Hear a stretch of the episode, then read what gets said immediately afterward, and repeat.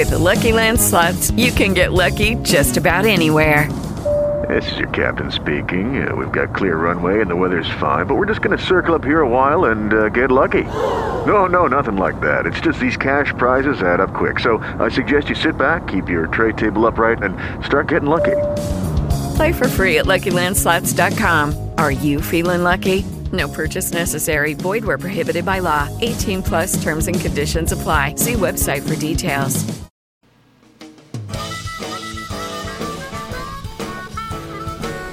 This is IAQ Radio, Indoor Air Quality Radio, the voice of the indoor air quality industry, with your hosts, Radio Joe Hughes and the Z Man, Cliff Zlotnick. And now, Radio Joe Hughes. Good day wherever you're listening from, and welcome. It's episode 474 of IAQ Radio. It's Friday, August 25th, 2017. And this week we look forward to talking to Dr. Paul Wargocki for the hour. He's calling in from the uh, Technical Institute of uh, Technical University of Denmark. We're going to talk about CO2 and whether it's a pollutant or merely an index for indoor air quality. Looking forward to a great show with Dr. Wargocki. Before we get started, let's thank our marquee sponsors. IAQ Radio marquee sponsors are Jon-Don Products, where restoration and abatement contractors shop. Visit them at jondon.com. That's J O N D O N.com. Healthy Indoor Magazine, a free online digital magazine for industry professionals and consumers. Subscriptions are available at iaq.net. Particles Plus. Engineers and manufacturers feature rich particle counters, air quality monitoring, instrumentation, and vacuum pump technology. ParticlesPlus.com. Count on us. Please be sure to thank our sponsors for their support of IAQ Radio when you inquire about their services or products. And last but not least, please visit the IAQ Training Institute website for the most current dates for the training you trust at IAQtraining.com. All right, let's turn it over to the Z Man for today's IAQ Radio trivia question. And now you can win a cool prize. It's time for the IAQ Radio Trivia question. Be the first to correctly answer. Simply email your answer to C. Zlotnick at cs.com. Or if listening live, just text your answer from your computer. And now, here's the Z Man with this week's IAQ Radio Trivia question. Hello, everybody. Congratulations to John Lapotaire of Florida IQ Solutions, Winter Springs, Florida, who answered the prior trivia question, correctly identifying Robert Koch as the father of modern bacteriology and winner of a Nobel Prize.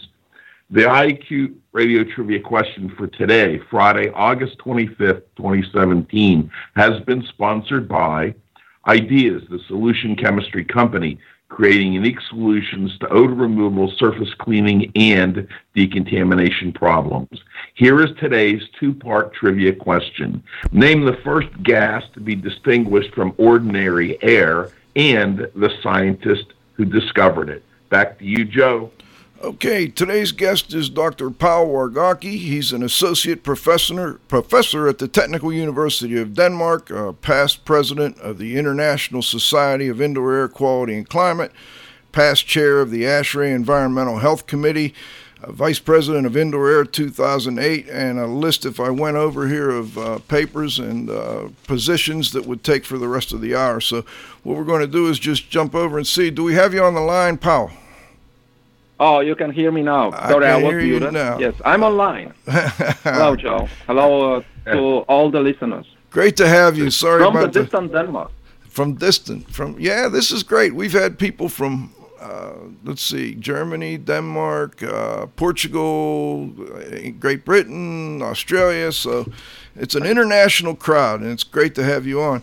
You know, I saw you speak um, at the IAQA conference in, uh, I guess that was like March of this year, and I, I was fascinated by the presentation you did. A lot of it was focused on CO2, carbon dioxide. Um, there's been a lot of recent interest in carbon dioxide. We, we made the title of the show is CO2 a pollutant or merely an index for IAQ.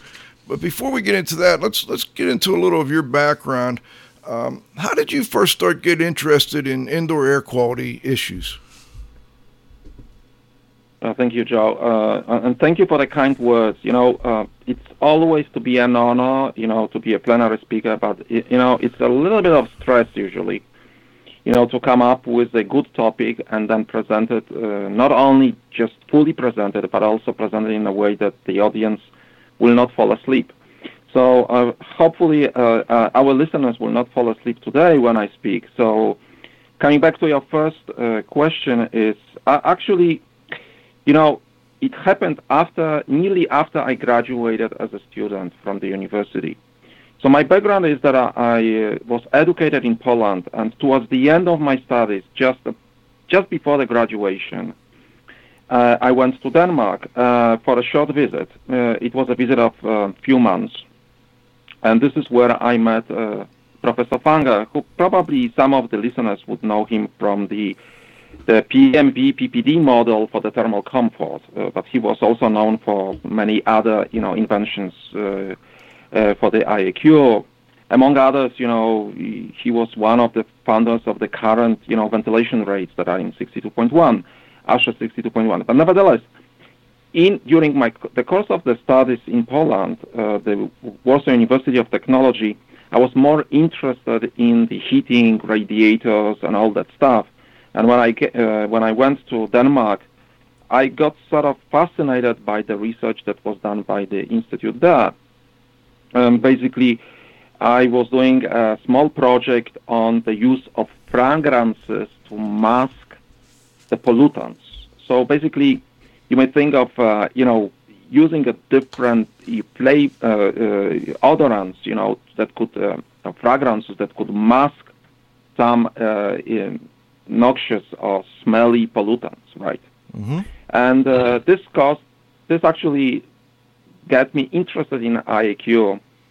I went back to Poland uh, after the, the, short stay and then returned in 93 for another short stay, uh, which actually uh, is still going on because uh, I have never returned to Poland after my uh, coming in 93. And then I was involved uh, in many different projects related to IAQ. So you started out. So basically, uh, very very briefly, it's because you know the group and the people and you know fascination. The first fascination for the research that has been done, facilities available here, and uh, very nice you know uh, atmosphere and a um, sort of engagement in the topic. Well, tell us a little more about the Technical University of Denmark. What are the you know primary interests or studies? What type of degrees uh, do they specialize in? Yeah. Well, Technical University of Denmark is one of the largest technical universities in Scandinavia, if not the largest.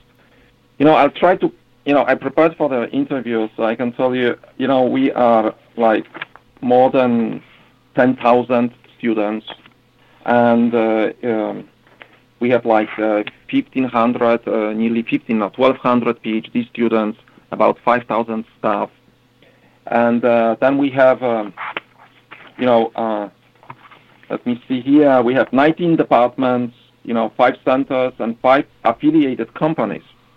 So we are pretty large. Mm-hmm. So this is a technical university. So the, the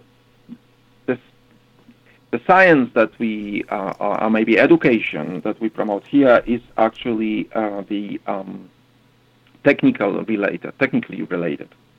So you know everything that is related, you know, to the uh, mechanic, mechanical engineering, to chemistry, you know, but we have also the uh, space department, which is uh, related to you know studying the space issues, and then also uh, nanotechnology department, uh, chemistry department, and so on. So all, all those sciences that you know that are taught at the technical university. Probably we are very much uh, known for, of course, our group outside in the world, but also other groups are famous for doing some work on uh, energy and uh, some work on the uh, bio biotechnology and so on. I see. And you you started out studying fragrances, I guess, and, and how to cover up IAQ uh, related odors. What other areas of um, indoor air quality have you focused on over the years? Over the years, uh, I actually started with you know fragrances, and then my first real task was to develop the reference the um, uh, reference exposure for pollutants. So I was trying to simulate or, or, try to create the artificial indoor air, in a sense. So hmm. I was trying to combine different pollutants together that are found indoors uh, to basically replicate and create a sort of a reference exposure reference gas for indoor air. Hmm. And that was one of the parts, one of the topics of my PhD. My actually PhD was a three part, so I was looking at this aspect. This was one of them, and I was looking at different mixtures. Uh, one of the mixture had 22 components, and the others were uh, less components actually.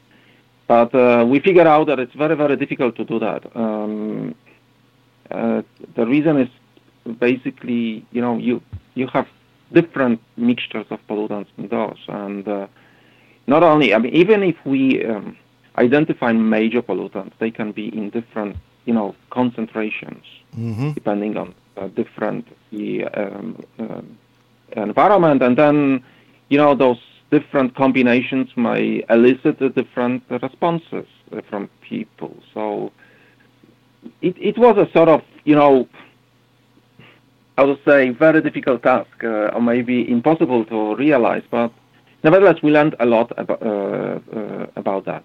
Okay. Then uh, one another task was to look on um, how to combine ventilation requirements for different types of pollutants indoors. You know, you, you know, we have different sources of pollutants indoors, and we have sources, you know, from people, of human bioeffluents. We have building materials.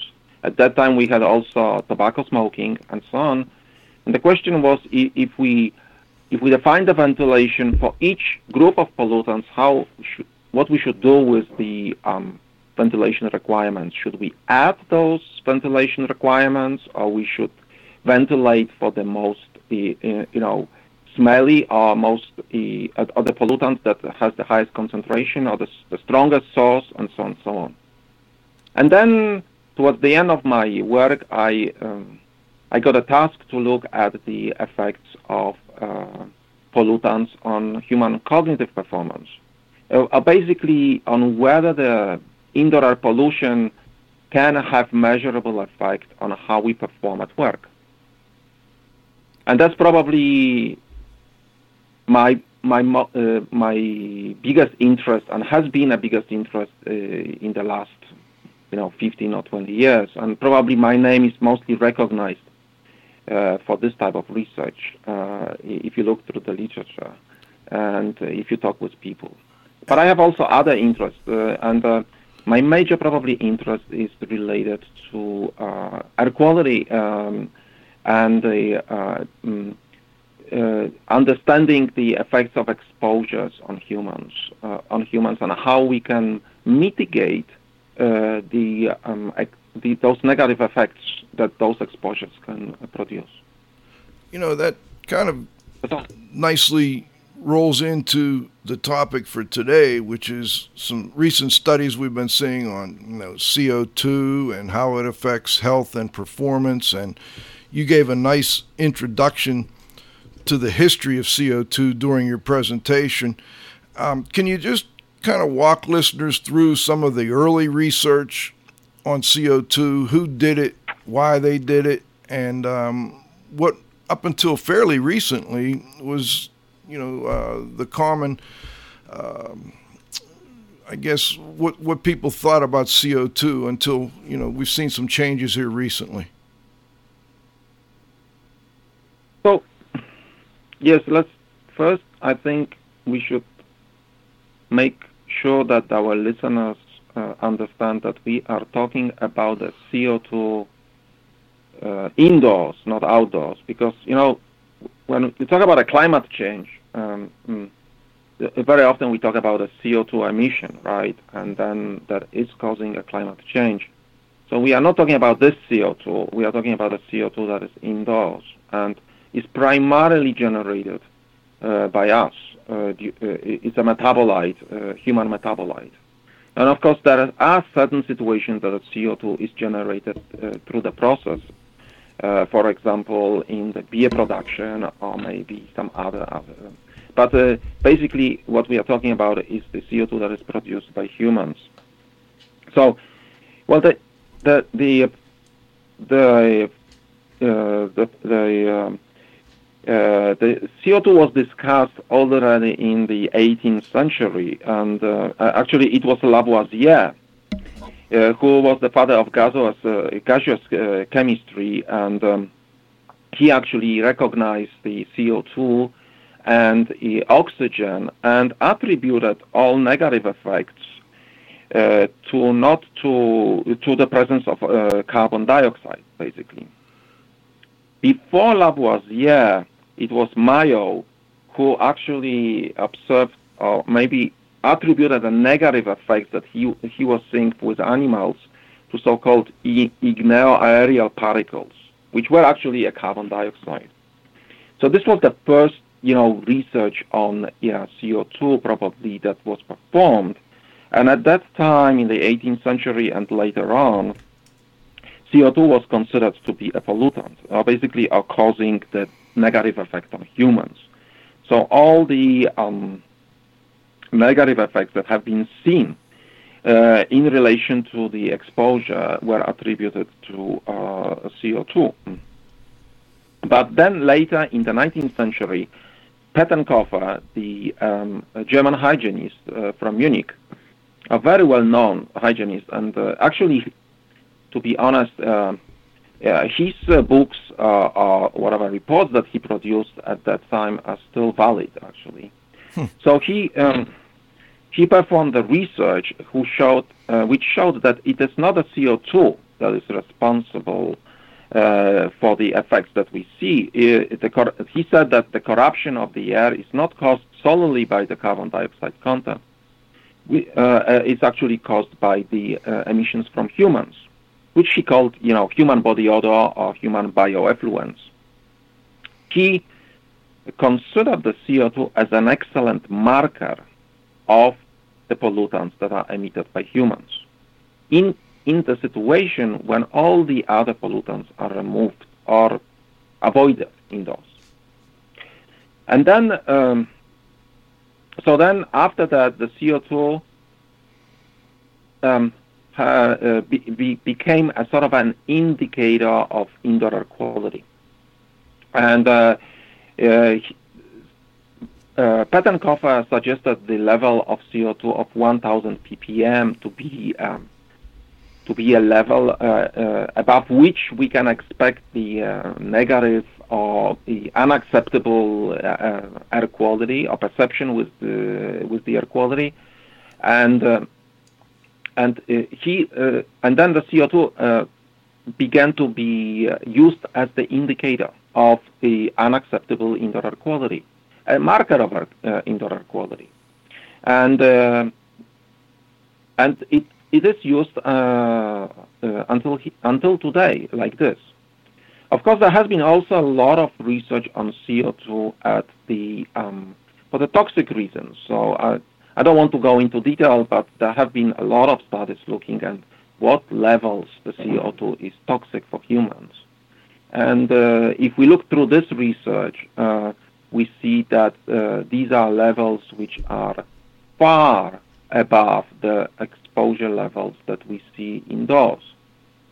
And uh, if you look at the occupational uh, guidelines, we see the, the recommended or the guideline value at 5,000 ppm, which is um, seldom uh, measured uh, indoors.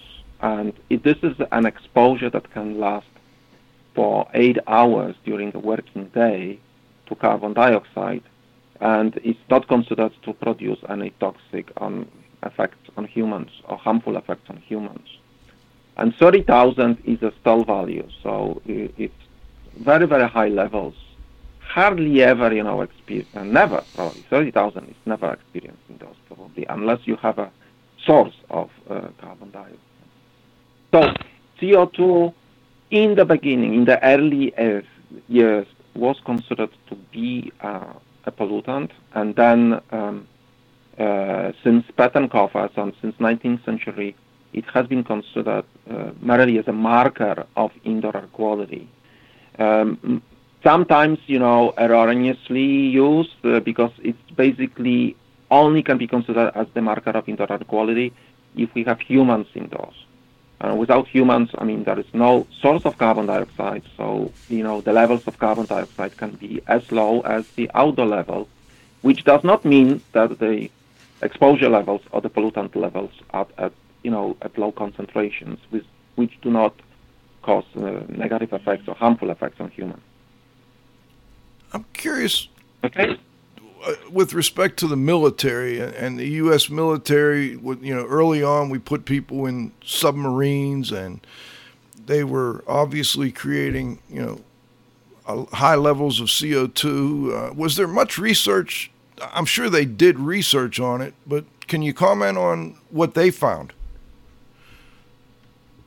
I was not able to find any. I know that there has been some research that showed that you know the bones uh, um, of these marines that were staying long in the submarines were you know uh, softer, hmm. and uh, but I, you know, I was not able or you know, sorry for you know if I missed some studies, but uh, uh, I was not able to see any, you know, studies that show negative effects of the exposures in the submarines. You know, in a snorkel submarine, we would expect the um, levels of less than a 3,000 ppm. Uh, um, and the, in the nuclear uh, submarine, we, we would expect uh, the levels of uh, about, you know, um, what is it? Uh, sorry, in the uh, snorkel submarines, about uh, below 30,000 ppm, and then in the nuclear submarines below 10,000 uh, ppm, maybe 7,000 ppm. So higher than what is recommended for the um, a, uh, occupational limits. Hmm. You would think that you know these are people with nuclear weapons and you know they've got lives in their hands i mean you would think if there was good research to indicate their performance was jeopardized by you know high levels of co2 the military would be pretty concerned about that but I've like you i've never seen much research that um, or even any reference to research right. that talks about that yeah we we will be talking uh, in a moment about the studies which show, you know, the the effects of carbon dioxide at much much lower levels than than occur uh, um, in submarines, and actually levels uh, that cause uh, effects on decision making. So basically, in a battle situation in a submarine, you have to take decisions, right? and uh, you know high level of CO2 would probably um, reduce your ability to take the right decisions, right?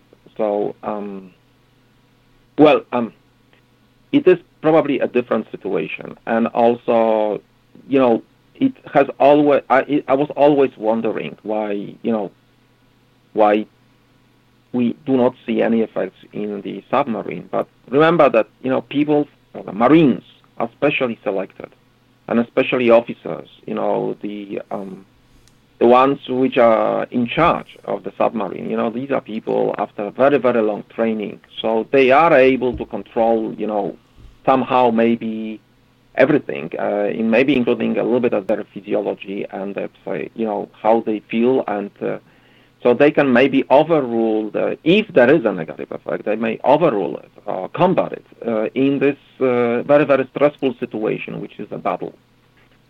So right. the fact that we do not see those effects there in submarine does not rule rule out the possibility that, that the effect can occur, but they basically are able to, you know, combat it. Yeah, through either processes or training or having people that are, uh, you know, uh, Exactly. But They are specially selected people for Yep. this type of job. I see. Well, let's go to um, there was 2012 paper. Uh, is CO2 an indoor pollutant? Direct effects of low to moderate CO2 concentrations on human decision making and performance. And this was uh, a paper that. Um, well, why don't you tell listeners a little bit about that paper? A couple of the authors have been on the show. We had Mark Mendell, Bill Fisk. I, Sh- Sh- Satish, I'm not familiar with, but maybe you could tell people a little bit more about that paper. You know, these are very recognized uh, scientists. Uh, you know, Bill Bill Fisk and Mark Mendell. Uh, you know, these are the the persons you, know that you, when you look through the literature on IAQ, you will find you know their names on the very significant publications.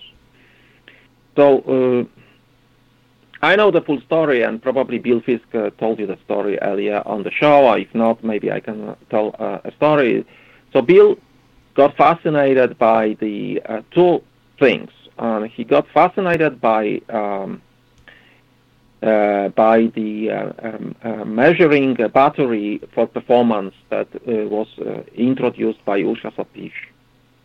And um, Bill Fisk has been looking at the literature on the effects of indoor environmental quality on performance, and most of this literature is um, basically uh, using uh, a simple uh, cognitive task to measure uh, performance of people. So he was looking for more sophisticated uh, way of measuring performance, and he got fascinated by the uh, battery that was presented by Usha. At the same time, he found two papers that were published in Hungarian scientific journal, in English actually, which um, reported uh, effects of uh, carbon dioxide on human performance. So um, at the levels of about 4,000 ppm, th- those those studies are not very systematic, but nevertheless, it somehow Bill got interested in the in the in the topic. So what they did is, uh, having receiving a, a, large funding from the uh, uh, California EPA, I believe, or DOE, I'm not sure. Um, uh, they decided to run uh, a small experiment in which they would look at the effect of pure carbon dioxide on the um, cognitive performance measured with the Satish uh, uh, battery. And the Satish battery is the um, sort of a unique uh, method of measuring performance because it, it looks at the, um, it measures the um, how capable we are or how able we are to take decision under stressful situation. So we basically challenged with um, some situations, say we can be um, uh, in charge of the uh, uh, of evacuating people from the town, or maybe evacuating people from the building, and so on, and so on. And then we have to take decisions, and uh, those decisions are then somehow measured by the software, and then transferred into the measurable, uh, you know, some numbers that mean something, you know, in terms of the cognitive performance. So what they did is they had uh, 22 subjects and then they exposed them to the um, uh, two levels of elevated levels of carbon dioxide. Um, so they had a reference condition in which the level of carbon dioxide was um, more or less similar to the outdoor level, slightly above that. Uh, it was about 600 ppm. And then they had two elevated levels, 1000 ppm and 2500 ppm. So um, uh, in each of these conditions, they had a very, very high ventilation rate in the exposure chamber so that any type of bio uh, pollutants that would be produced by the people present or the subjects that were exposed, or any type of a material that is inside the chamber, would be diluted to the insignificant levels. And they actually confirmed that with the chemical measurements that you know they had a very very low background levels of pollutants. So the dominant pollutant in those ex- exposure studies were, uh, was uh, carbon dioxide. Again, they exposed it to 1,000 and 2,500 ppm. And what they saw is a systematic reduction in the performance on the ability to take decisions by the subjects. And it was across, they, they defined nine different measures of the um, defining uh, the, uh, the decision-making process from a, a measures that uh, reflect a uh, uh, low cognitive demand to the uh, measures that uh, require high cognitive demand. And except perhaps one or two measures, for all of them, they have seen systematic aggravation of disability. And uh, they saw it at 1000 ppm, and, uh, uh, but it was not statistically significant.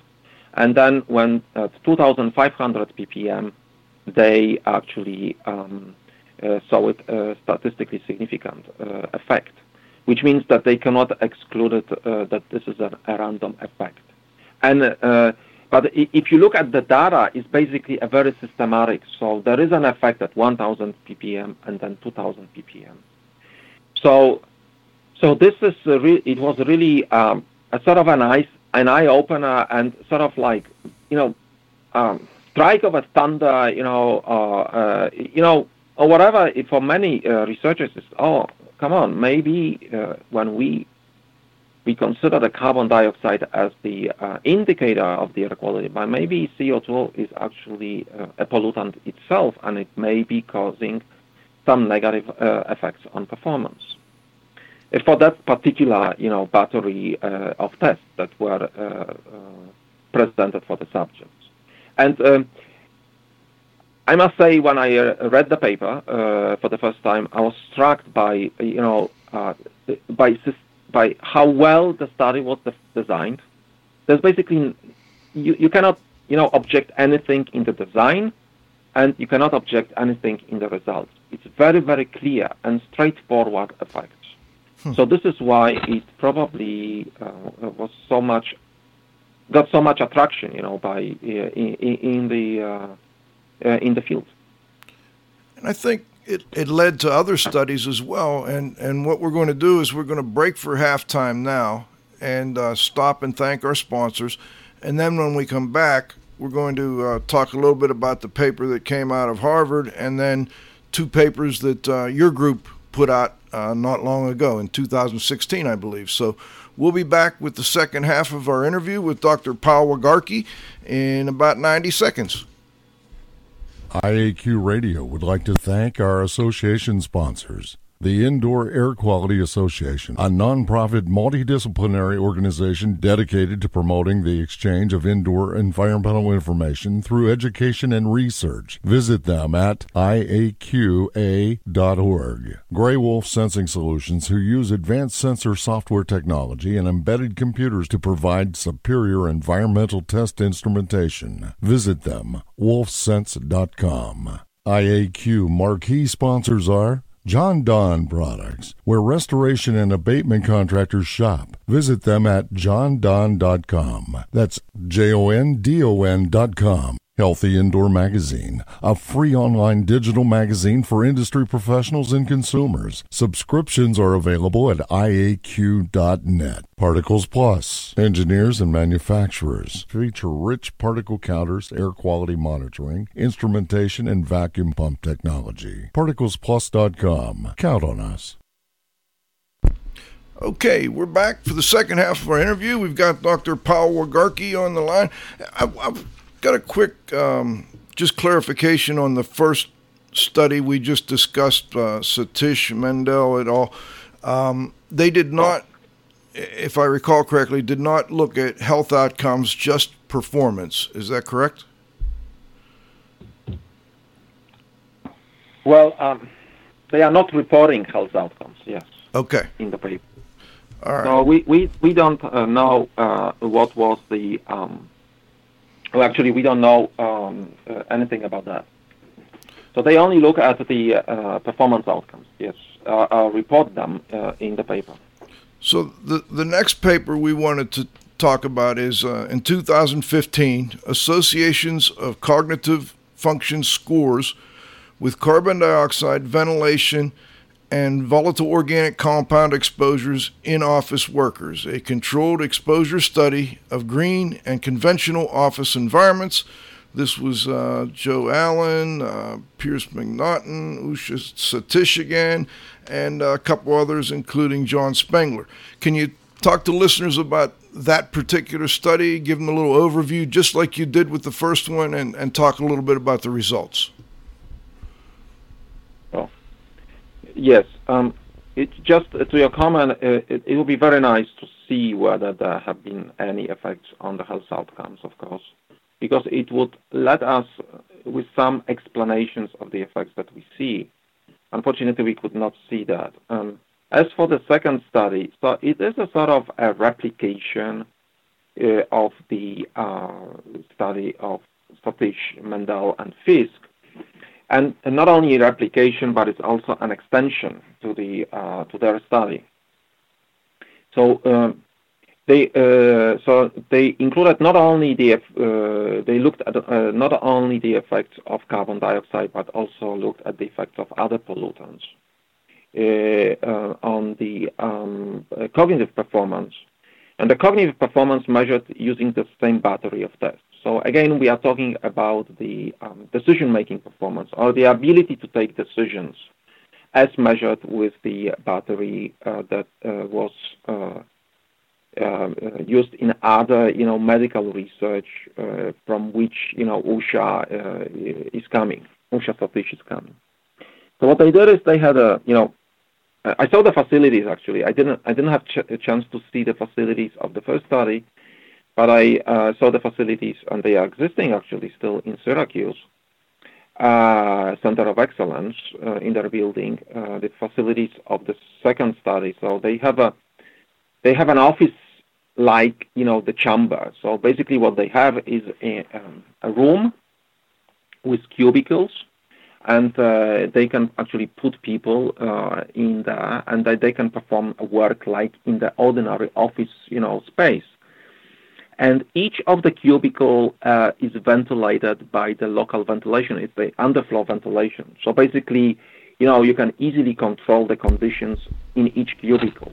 It, it, it's very important, maybe uh, information because if you think about cubicle, you always cubicles, you always think about the air distribution and how the air is provided and whether everyone is receiving the same, you know, exposure or the same air, basically, and so on and so on. Mm-hmm. In their study, actually, each person received a similar exposure because, you know, they they received the same air from the underfloor uh, outlet, you know, and um, so what they did is they had these 24 people, and then, you know, they invited them to participate in, in, in the experiment, which lasted six days, and they basically uh, uh, they perform their work, uh, normal work, and uh, in this uh, facility for eight hours in six days experiments, and then each day they were exposed uh, to different conditions, and uh, two of them were two different levels of carbon dioxide, mm. and then uh, they at towards the end of the day, so they were working there for eight hours with one hour break for lunch. Towards the end of the uh, working day, they were again uh, uh, uh, uh presented the uh, battery of tests, and they performed this battery of tests as in the first study. And also, the design here was a beautiful design of, of the Harvard group. It's really, you know, it, it should be you know, presented to many people who plan to do the similar research. What they did also is that the first exposure that pe- that the subject or the people that were recruited for the study uh, uh, they experienced was repeated uh, also uh, towards the end as the last exposure, just to see whether the responses are the same or not. Hmm. So what they found is similar effects as a uh, uh, the Satish uh, Mendell Fisk effect. Here they have, you know, the eight-hour exposure. So they, this is an extension to that, and uh, and at the levels, uh, if I remember well, below 1,000 ppm. So at even lower, slightly lower levels uh, of carbon dioxide that have been seen in, in the first paper. So it is basically a replication of uh, a, uh, the um, first study, extension, you know, to the longer, you know, uh, exposure, and uh, uh, again, uh, you know, different group of people, you know, different experimental team, and again, you know, slightly lower levels of carbon dioxide. The only dif- the only thing that uh, is probably not the uh, which is uh, which we have to look at is that they use exactly the same battery of tests. So they did not, you know, use a, another type of task or another way of measuring performance. So uh, they basically use the same battery as in the first study. So basically, this study re re- or confirmed the first.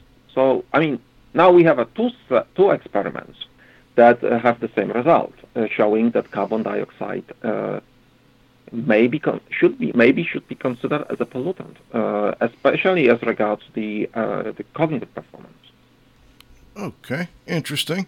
Now, let's let's move forward to 2016 and, and the papers that your group put together here. We've got Zhang, Wargocki, and uh, Thyregod. I hope I pronounced that properly.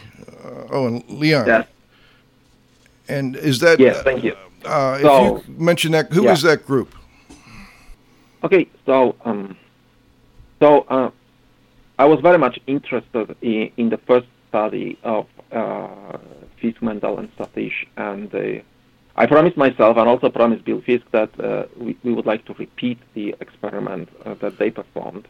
And they, of course, they applauded to it because it's, uh, it's a good uh, idea always to repeat the study. So uh, for years I've been trying to find some uh, funding for that. It's not easy to find funding for this type of work unless you have generous sponsors, you know. Uh, and uh, Bill and uh, the, their group in California, they had a very, very generous funding, and then also the Harvard group got a very, very generous funding. So they were lucky, and I was trying to look uh, some um, for for for grant, and it was very difficult for me unless uh, un, until the moment that I applied for the local funding in Denmark. Here in uh, the university, we can apply for small funding that uh, is basically from the uh, small grants from the uh, uh, foundation that was set up by one of the uh, employees of our institute. So he was a book collector, and after he died, actually, some of the money that he collected over the years in books, you know, were converted into the foundation, and then now there are uh, grants given uh, for, a, I believe, Alzheimer's disease. Uh, this is the disease that he died of, and then and also for the research uh, for the researchers or the employees of the my institute. Hmm. I'm at the Department of Civil Engineering. So this is uh, I was able to get some money for it, and then I had collaboration with the Jiao Tong University and group Da in China, in Shanghai, and I was able to attract a PhD student. Uh, this is the main author of those papers to come to Denmark and uh, and perform the work. So she was. So it's coincidence, you know, all the lucky coincidence. She was able to get the uh, PhD scholarship from China. So she came to our group and performed uh, uh, the work in our chambers and I was able to pay for the uh, expenses uh, uh, that uh, were in relation to the experiments. The other two authors, uh, she is uh, She's a, biostatistician so who helped us in the analysis, and Lian uh, is the professor at the Jiao Tong University. I see. Uh, the professor of uh, Xiaojing uh, Zhang, uh, the main author. So this is a little bit of history for that. So um, I got the money, and uh, we decided to um, replicate the study of um, Fisk, uh, Mendell, and Satish uh, in our chambers. We have a facilities. We have actually 12 environmental chambers, and we have very unique facilities. Some of our facilities, you know, are stainless steel chambers, uh, which uh, has very, very low levels of uh, pollutants uh, inside. And we decided to make an experiment in such chamber, although we would prefer to make it in the um, ordinary office to just reduce the levels of pollutants. And uh, we also uh, wanted to use the same battery of tests as in uh, the study of uh, uh, Harvard study and the Fisk study or Satish study. But the cost, you know, it was too high for us for using this battery, so we decided to use our own battery of performance tests.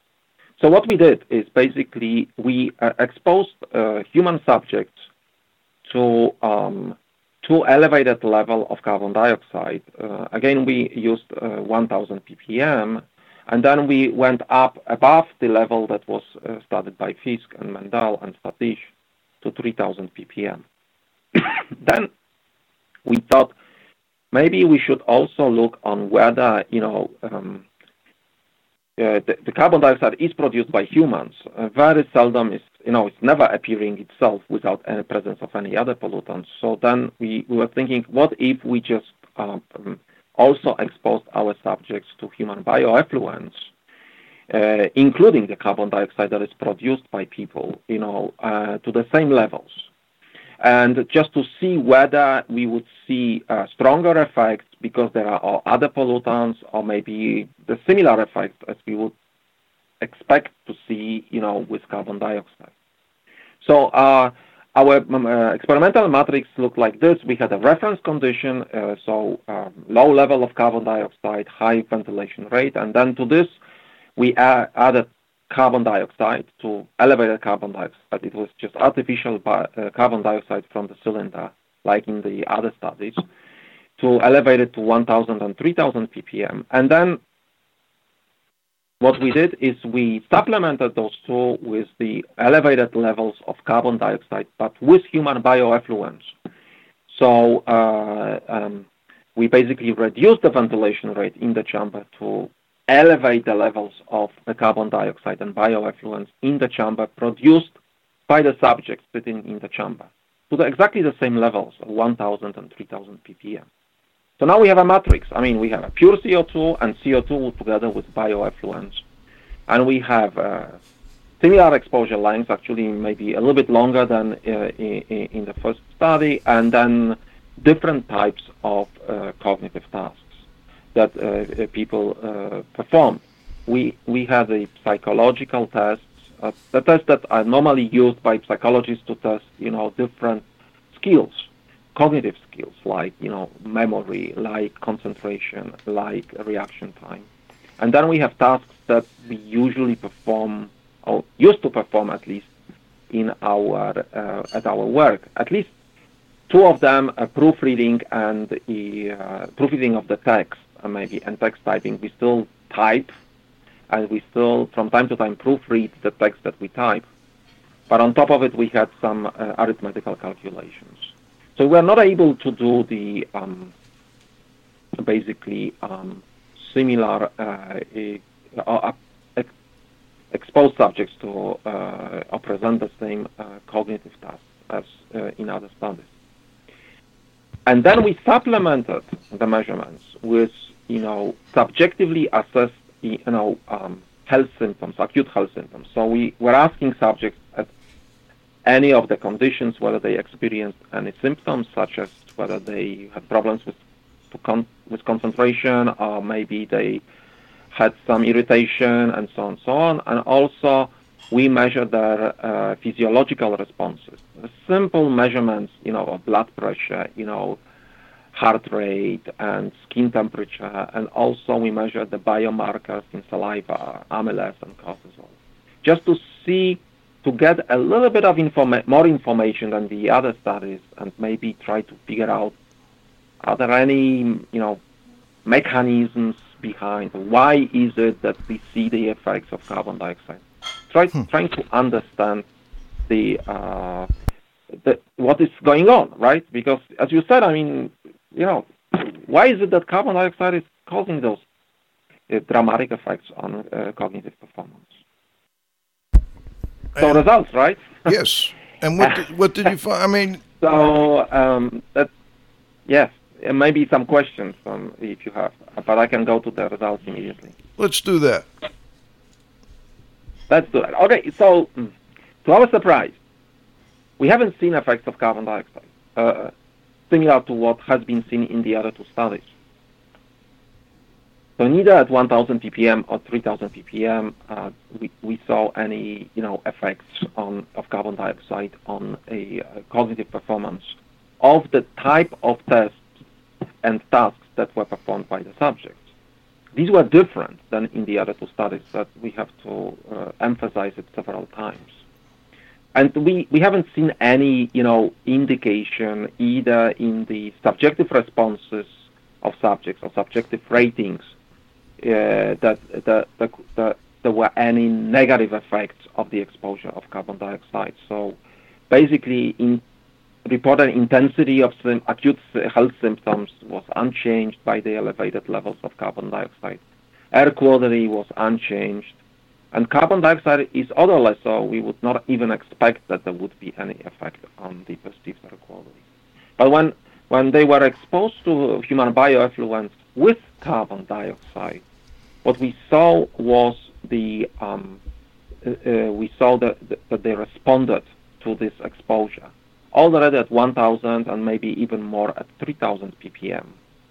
And the response was with the aggravated air quality as perceived by them, and then uh, also they reported increased uh, in intensity uh, of symptoms related to the um, uh, we call them general symptoms, so neurobehavioral symptoms such as you know difficulty to concentrate or fatigue and so on, and also few, not all, but few of the uh, uh, performance tests or the performance on few of the tasks that they uh, performed uh, was also uh, uh, affected by the elevated levels of human bioeffluents together with carbon dioxide.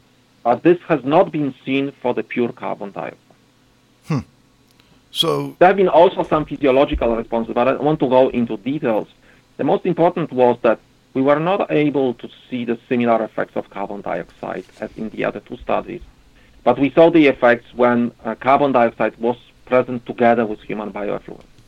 And those effects probably could be attributed to the other you know, pollutants emitted by humans rather than the carbon dioxide.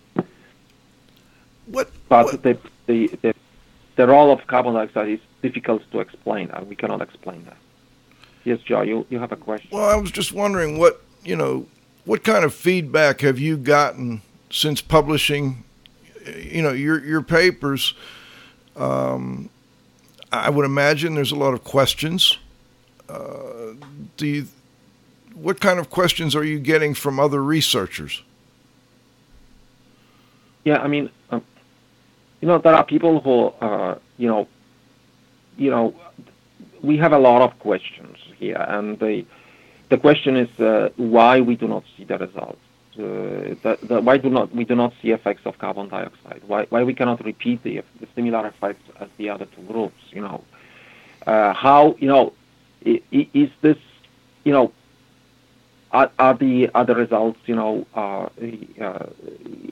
should there be I mean, are there very strong results? I mean, are, is, is, are the weak, you know, what is the weakness of those results? What are the limitations of the results?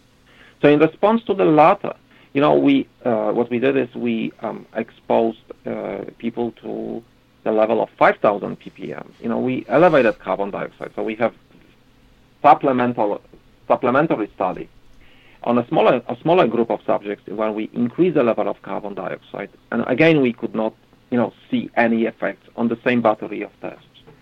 And the questions were also whether the, the difference that we see is not maybe related to the method of testing, you know, uh, mm-hmm. uh, of the cognitive performance. And um, and actually, probably this is where what where it, it, where it is all about. I mean, probably the method that we used for testing of cognitive performance in uh, our study and in the other studies leads to the difference between the two um, um, experiment experiments. I would say. Uh, well, yeah, that, I guess that makes sense because a lot of the earlier, I mean, none of the none of the earlier studies before 2012 would have used what I think you referred to as the Satish battery of, uh, you know, testing on on trying to determine performance they were used in the medical uh, research and for the people with, you know, people who are drug addicts or maybe uh, who overuse alcohol and so on and so on. And, the, and this battery was seen to be sensitive to that. Uh, this battery was not used in the context of indoor air. Uh, uh, and indoor air quality. So very, you know, weak exposures or very weak stressors actually compared to the to the other very very significant uh, you know stressors such as you know you know drug addict addiction you know or maybe uh, something like that. So um, the only word that has been used with Satish was in relation to I think the painters who are exposed to the paint during painting. And then they have seen so you can think about you know freshly remodeled or freshly painted house, you know, in which you know people are exposed, or maybe office workers moving into the freshly renovated office, and then you know they probably have high exposure to the po- pollutants emitted from the uh, paints uh, that are used, and so on, and so on, and then they were able to show the uh, negative effects of those exposures on the, uh, the on the battery of tests that they presented. But other than that, no. Uh, not, none of us were uh, aware actually of this battery, and uh, we were not using it. Uh, uh, so this is a sort of a weakness of of their approach because the battery has a very little connection to the, uh, the, the real life. You know, we really don't know whether the effects that are seen on the battery, how they translate to the actual normal work performance, I would say.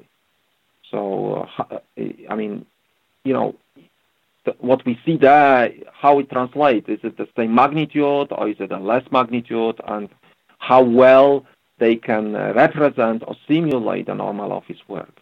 The same actually argument or the same criticism can be put to basically also our battery of tests. Nevertheless, we usually try to expose people or have people or subject people to the, the, the test that they are familiar with. You know, is something mm-hmm. that they would normally do and uh, normally practice. So we're we're running a little and, uh, over. Go ahead. Yeah, sure, sure. Right, let me let me give you a quick. So basically, yeah. Go ahead. Sorry, I'm talking too much. Sorry.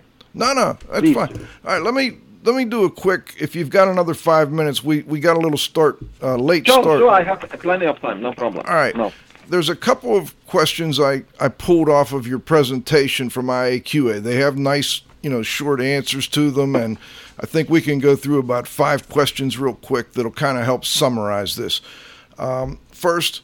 Um, does archival literature indicate that CO2 is toxic?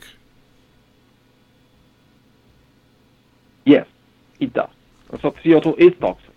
And it's but uh, it's toxic at the levels that are one order of magnitude higher than typically occurring indoors. Okay.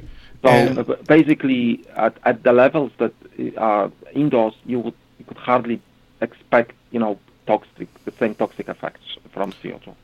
Okay, and does CO2 create risks for building occupants? So our answer to that is no, but you know, there is a caveat uh, to that.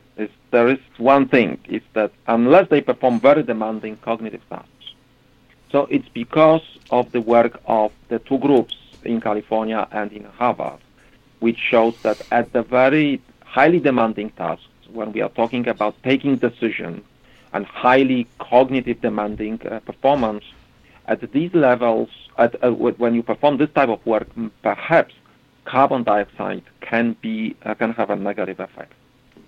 Should ventilation standards be changed based on recent studies on the effects of CO2? No, I mean uh, why they should be. Uh, basically, um, they do show that CO2 is an excellent proxy for the potential negative effects. You know, and then there is no need, uh, reason to change the ventilation requirements. I mean, the ventilation requirements if properly, of course, uh, implemented indoors, they would uh, keep the CO2 level at maybe 1,000 ppm and even less than this. These are the levels that are seen in the offices. I mean, less than 1,800 ppm, at okay. which probably the levels that, that the negative effects of CO2 would not be seen unless we perform the demanding task. Yes. What about human bioeffluents? It seems like that's one area where we could do a little more study, um, separating out the effects of CO2 versus bioeffluents. Is there any other way besides ventilation to lower exposures to bioeffluents? Today, probably not. But uh, we need to use our brain and develop the uh, innovative solutions uh, of the some sort of a local control of the human bioeffluents. You could think about, you know, there are studies now uh, that uh, um, I know of uh, looking at the ventilated chairs, for example, be, being, you know, and we know that there are ventilated chairs in cars which remove bioeffluents basically at the spot, you know, at the source. I see. So, um, no, today basically general ventilation. So what is the issue about the bioeffluents like this? If we reduce exposure to any other pollutants, then the bioeffluents become dominant pollutants. And this is why we should start looking back into the effects of bioeffluents because uh, there is a trend, at least in Europe, to reduce pollutant uh, emissions from uh, other sources of pollution. And now we don't have tobacco smoking, right? And then building materials which are less emitted, less emitting, and these are organic, you know, and then uh, green materials, you know, emitting less, and then suddenly the human becomes really uh, a major, a dominant source, and we have very little information on whether this is an issue. I mean, do will bioeffluents produce negative effects or not? And that that we have very little information about. And let me turn it over to my co-host Cliff Zlotnick. I know you've got a question. No, no, I said I had none. Oh, oh, I'm sorry. Okay, I, I, I didn't read that properly. I, all right, before we go, I've got two more questions. One is, um, so we we titled this show "Is CO2 a pollutant or merely an index for indoor air quality?" And that was the title of your presentation at the IAQA oh. conference. So, what's the answer? I, I would lean towards the latter part of that. It's merely an index of IQ for oh, IQ. Okay, it can the be. Issue about the carbon dioxide, yeah. So it, I don't think it is a pollutant, uh, and um, even if it is, I think we, we should think about all the other pollutants as well. So I think it should not, you know, sort of make up make us blind to all the other pollutants that are present in those. And only talking about carbon dioxide as a pollutant would basically mean that we can ignore all the other, we, or we can forget about the, all the other pollutants that are in indoors that we also need to deal with. Uh, but I do not see any toxicological evidence that at the levels per indoors CO2 is a pollutant. So uh, it is an excellent uh, uh, index for indoor air quality when people are indoors. Okay. Have you? I we had um, a show not long ago with uh, Dr. Nuno Canha from Portugal, and he had looked at some uh, CO2 levels while people were sleeping. And um, I know that here in the States, a lot of people button up their bedroom, and you know, especially in the winter when we're trying not to use a lot of, uh, uh, you know, a lot of energy. Um, are you aware of any good research that shows that maybe high levels of CO2 affect sleep patterns? We, we have only one study that actually was produced. Uh, I'm one of the authors of that, which looked at the, um, the uh, negative effects of poorer quality, uh, meaning elevated levels of human bioeffluents, or poor ventilation, basically, on sleep uh, quality. And we do show that the um, poorer quality or reduced ventilation uh, can produce, uh, uh, can have negative effects on our sleep quality, and it even can affect our next day performance. We don't have evidence or information. I, am not aware of, of the effects of pure carbon dioxide or just carbon dioxide on uh, the sleep quality. But, Joe, we can meet probably in a year from today, and I will have this information because we are just about to start experiments together with Aarhus University, who is the principal investor. Aarhus, Aarhus is another town in, in Denmark at the university, which we uh, start an experiment in which we would expose children at the school age, eight, age probably 8 to 10, will be sleeping uh, in an environment in which there will be elevated carbon dioxide and elevated bioeffluent. And we want to see whether uh, sleeping in such environments have negative effects on their quality of sleep and the next day performance. It's very important. They go to school next day. You know, they need to be ready for schooling. You know, and then if it does affect, you know, it may have significant in, uh, uh, implications on how we ventilate our bedrooms. We will... This is really un, you know, unresearched territory. The sleep. You know, we spend one third of our life sleeping, and we know very little how the indoor environment affects our sleep quality. I look forward to having you back. One of the topics for the future. Yes, I'd yeah. love to love to do that. Before we go, is there anything you'd like to add? Anything we missed? Um, anything at all? Not really. I mean, we have to remember that you know carbon dioxide outdoors is increasing and increasing very very much. Uh, you know, uh, over the last uh, 10, 20 years, it uh, increased by about 60 ppm. So it's actually important. So the uh, numbers that are used for you know uh, CO2 as the indicator of the IAQ should be somehow controlled or adjusted for that increase in carbon dioxide outdoors. Other than that, you know, I hope that you know I didn't want to take a position on you know and, and say, you know, which of the studies are good or bad. I think all of the work that is presented is very, very consistent, very nice, and very, very good research.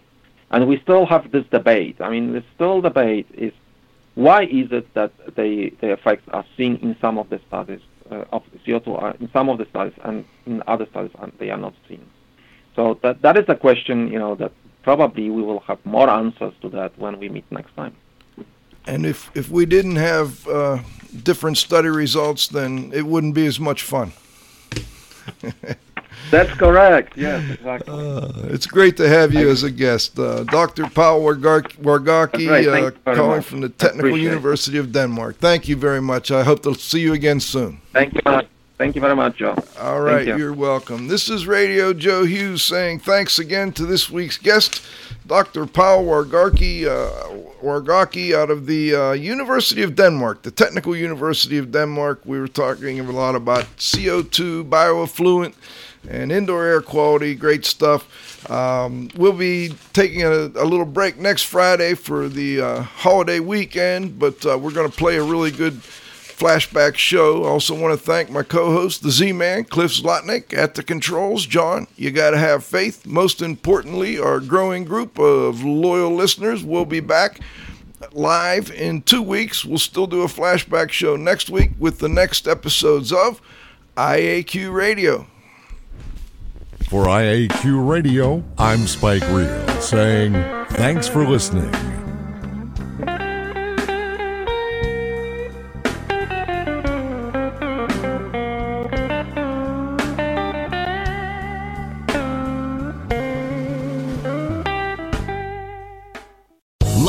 Casino asking people what's the weirdest place you've gotten lucky? Lucky? In line at the deli, I guess? Aha, in my dentist's office. More than once, actually. Do I have to say? Yes, you do. In the car before my kids' PTA meeting. Really? Yes. Excuse me, what's the weirdest place you've gotten lucky? I never win and tell. Well, there you have it. You can get lucky anywhere playing at LuckyLandSlots.com. Play for free right now. Are you feeling lucky? No purchase necessary. Void where prohibited by law. 18 plus. Terms and conditions apply. See website for details.